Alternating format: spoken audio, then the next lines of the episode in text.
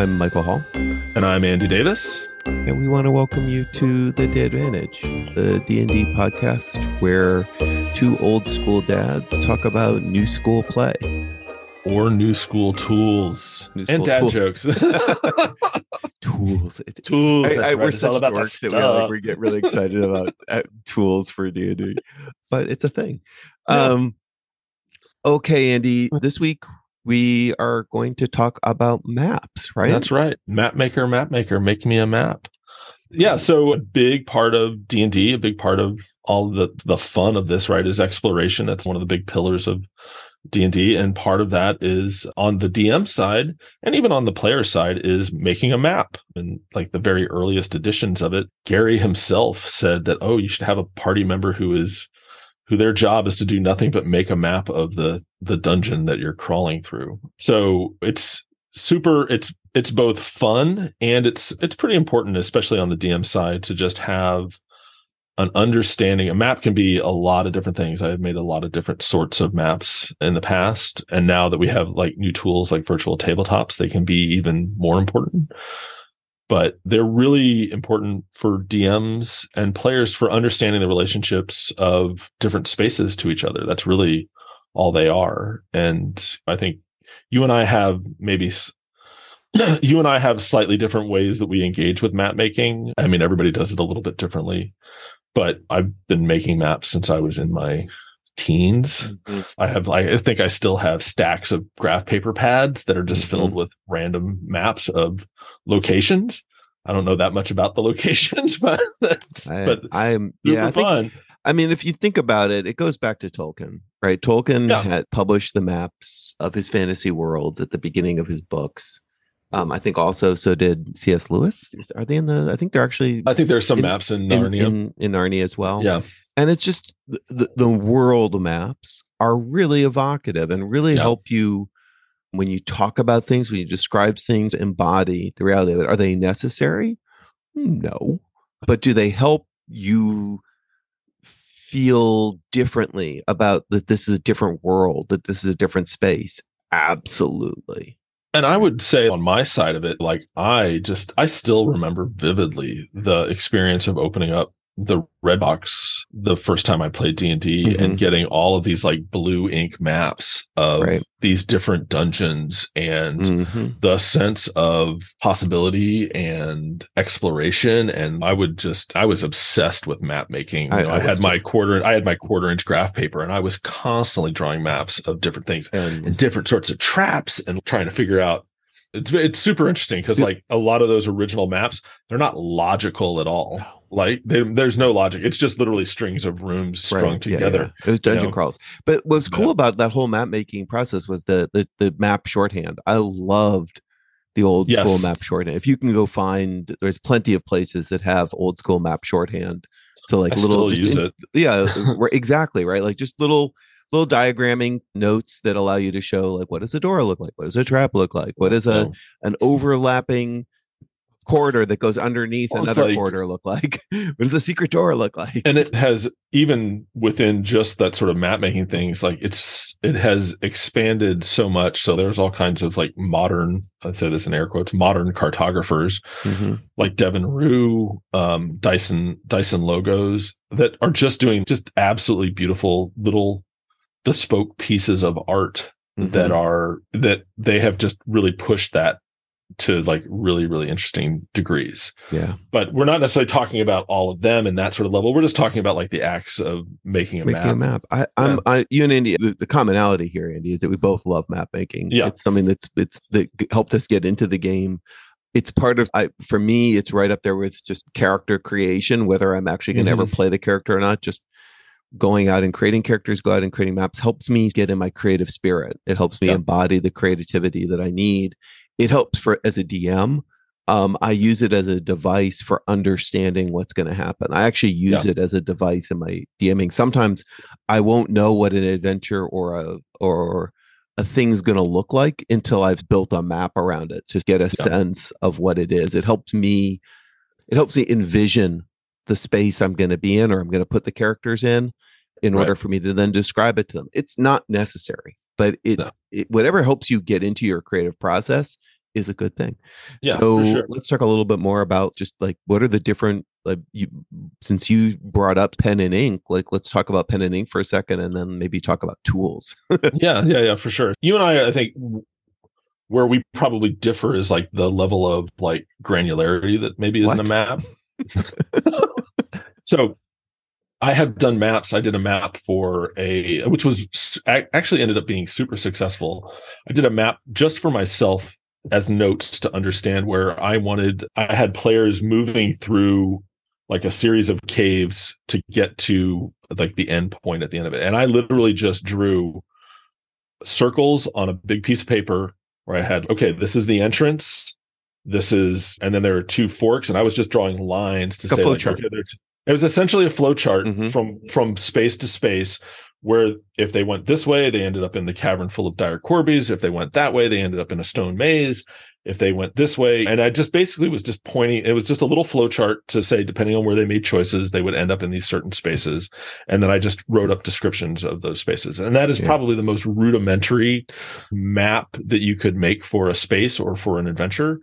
Um, I think that's brilliant, Andy, because I think that the key point there is that a map, particularly in complex map making, they don't need to. This isn't a video game. You, you don't. They don't need Right. to walk through the thing. You can handle ninety percent of what you're doing with the map in, in theater of the mind, but you Yeah. do need to know what leads to what for some level of consistency. And Right. even just drawing out thought maps um, are is a really powerful tool. I love it. Yeah, yeah no, that's I do that super well. fun. Yeah. And then for more specific stuff, I personally I just I still love graph paper. I love the act Mhm. of sitting down with a pencil and pen and just okay, this is the entrance and this is where I want these different different rooms. And it's essentially a more detailed flow chart in a lot of ways. It's like with like, oh hey, there's a secret door here that's going to lead to this place and Mhm. that they can bypass this thing or whatever it is it's a it's a way to structure the encounter on the flip side i have played as that player who were doing a dungeon crawl and i'm the guy drawing all the the notes Mhm. of not necessarily on a grid but it's like literally oh hey we went through this door we ended up in this space we went through this Mhm. space we ended up in this space so that i can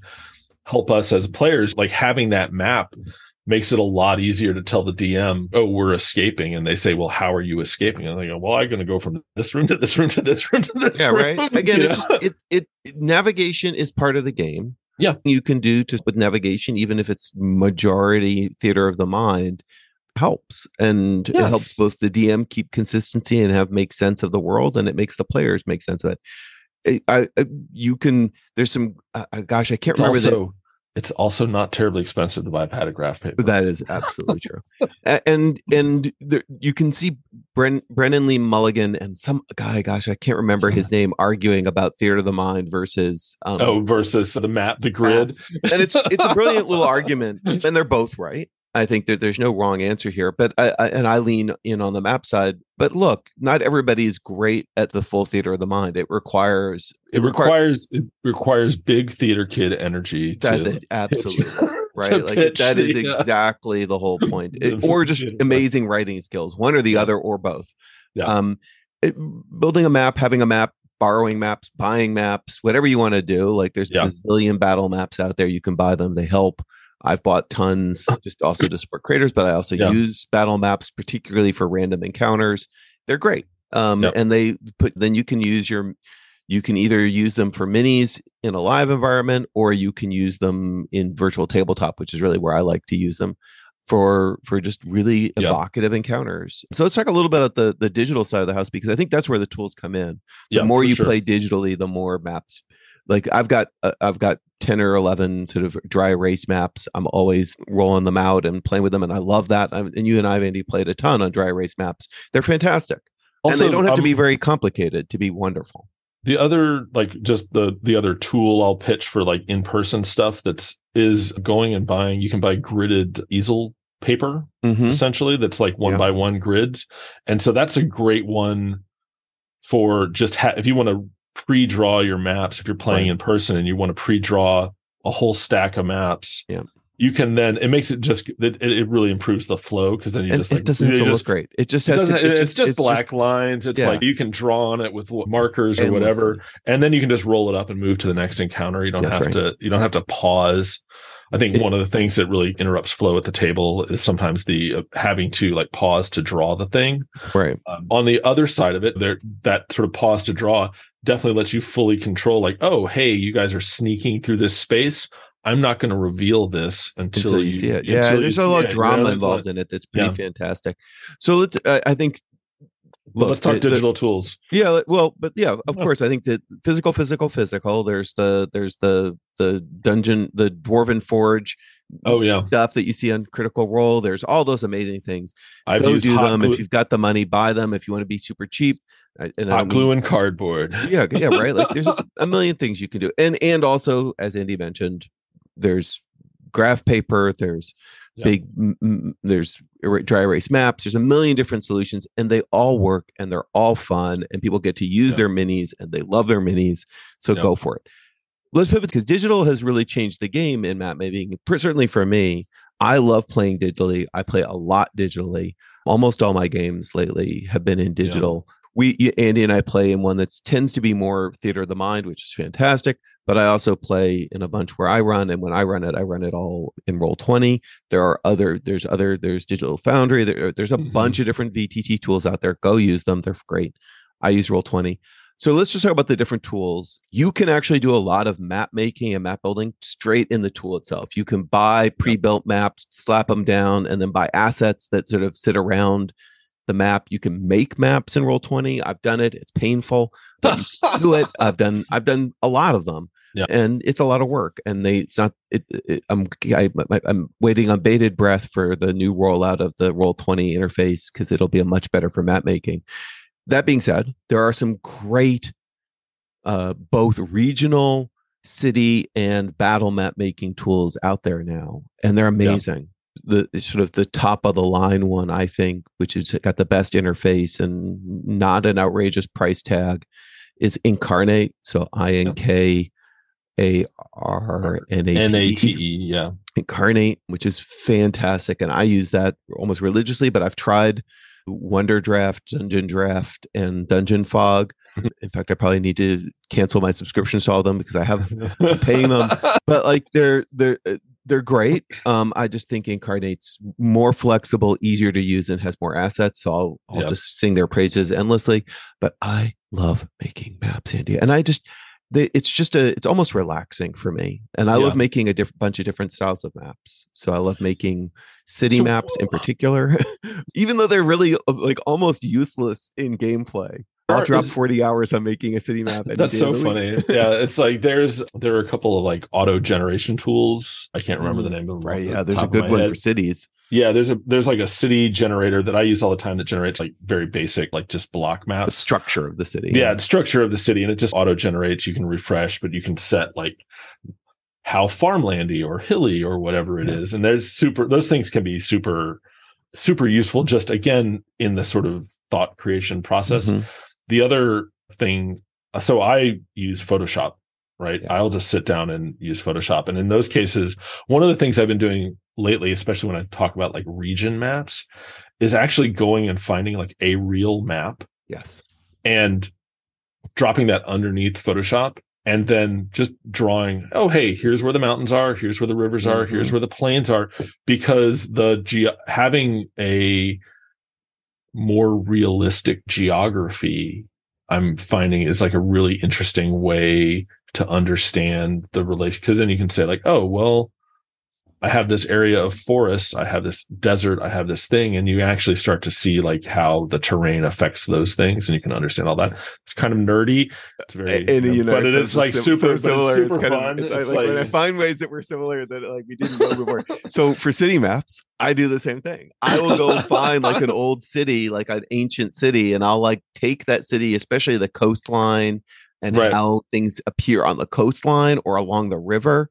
Um, because those are hard. Just very easy to fake those things and not have it look great, or just the way old cities' streets look and Yeah. I'll take old cities and I'll drop them underneath, and then I will use them as inspiration or thing on top of the Shattered Chasm. I mean, I've built a bunch of Shattered Chasm maps recently. Just what does the desert look like? What is the yeah. what is the landscape of from a like an aerial view? And you can go into Google Maps and use the the the the the visual the the satellite view and get a really good sense of what does it look like from above you don't have to do it religiously but it gives you a really good sense of how to add flavor and texture to the, the map the the shattered chasm is literally me going okay well what does the grand canyon right. look as a thing so it's literally i just traced the grand canyon like all the edges all the like where yep. does how does that funnel into a really narrow cavern. And then at the very end of it, I just, oh, well, I need a crater. So there's a big crater at the end of it.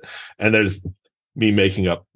And then there's other stuff around it that's made up. But that was the central right. premise of the terrain of that it. was like, oh, it's the Grand Canyon. And so whenever I'm thinking about like people traveling over it, I'm just thinking back like to that one trip to the Grand Canyon where I'm like, oh yeah, this is oh, you want to go overland? Like it's hard. hard yeah, yeah, it's there's lots of it, it the, the, seems when you like, think desert, you think, oh, it's hmm. easy. No, hmm. the, that kind of desert terrain, it's like crags and badlands, like those and, things. It's just brutal. It's oh yeah, I've got this whole area that's just filled with nothing but cactuses dry. and dry shrubs and rocks and, and rocks, and it's like all these little and, slot canyons. Yeah. And no, it's super cool. Of, yeah. I, again, I think that there's a great that's a great note is that you can go get real maps you can go look at satellite footage you can look at at the mm-hmm. regional level or at the city level drop them underneath and build on there.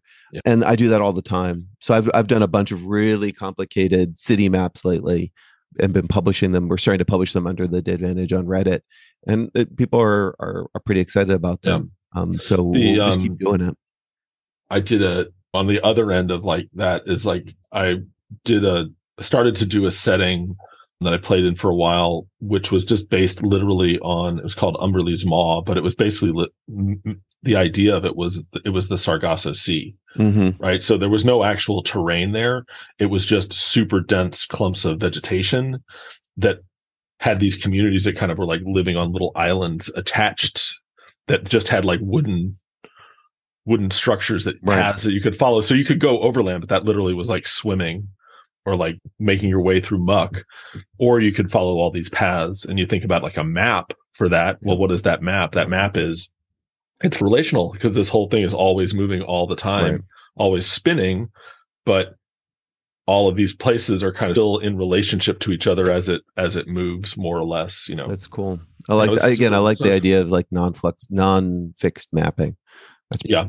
conceptual yeah. mapping. I think it's great so I think if you're going to talk about the digital tools, just to come back to digital tools for mm-hmm. a second, if you're going to go create in them, looking at satellite images really also will tell you visually how to make them look more interesting. You don't have to, right? You no. you can keep it really simple. It's still going to be great for your players. They're going to love it. It's no keeping it simple is no different than drawing it on a dry erase or yep. on a piece of paper. So you can keep it simple. You can also go get resources. There's tons of resources both on Roll20 and you can look on Reddit. There's tons of places and tons of Patreons to get battle maps. If you want battle maps, if you want city maps, if you want regional maps. And if you're going to use the tools, again, we recommend going into looking at real maps, looking at the real world, looking at satellite images, just to understand the ecosystem that you're going to be creating in, and just one for inspiration. Mm-hmm. I think if you want to make really advanced maps, you have to be prepared for there to be a learning curve. You have to be prepared to sink some time in it. I mentioned 40 hours.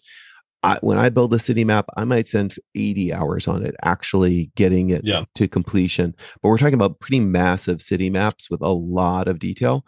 And it's just all about layering. It, it's just a, it, looking at, at stuff and just practicing layering techniques on how to make the land look like real land. it's kind of stupid. like you just practice it and you just go, you try this technique, you try that technique, you back out of it.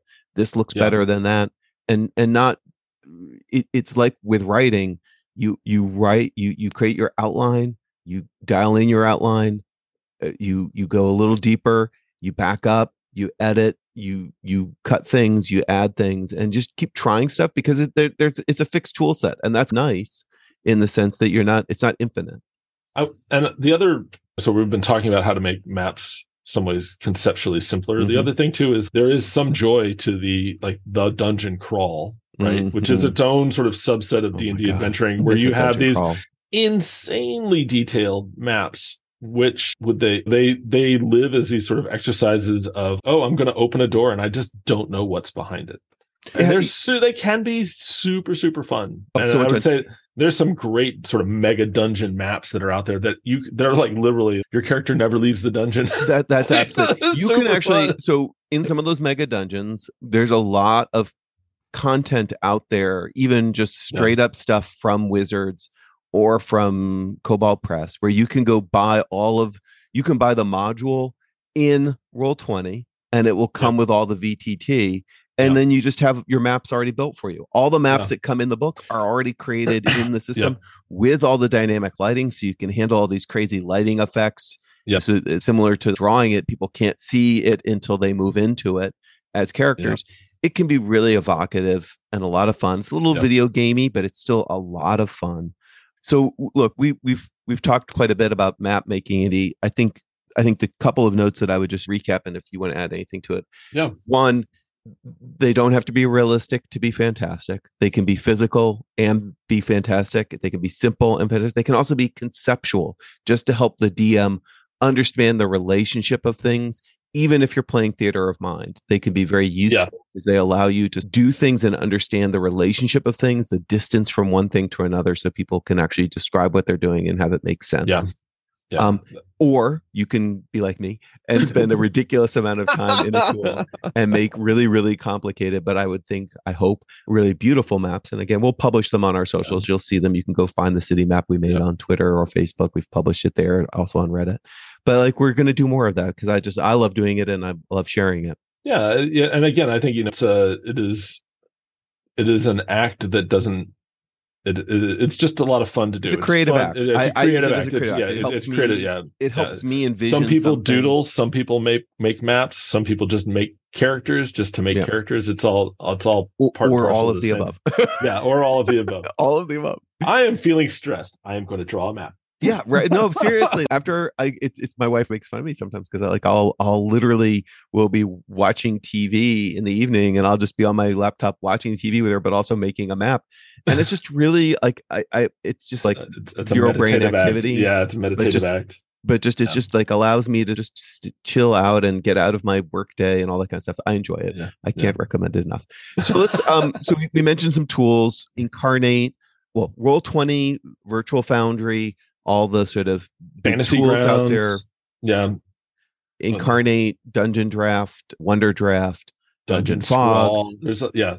There are Tons a lot of, of there are a lot of different tools out there. I think a lot of there are a lot of auto generation tools. If you need just a quick map or you're just looking for something that is functional for what you do, I think one of the things we haven't talked, and I don't want to get too deep into it is part of the the making of maps is not just the actual making of the map but it's also like the labeling mm. of finding like oh hey i got this map of a little town.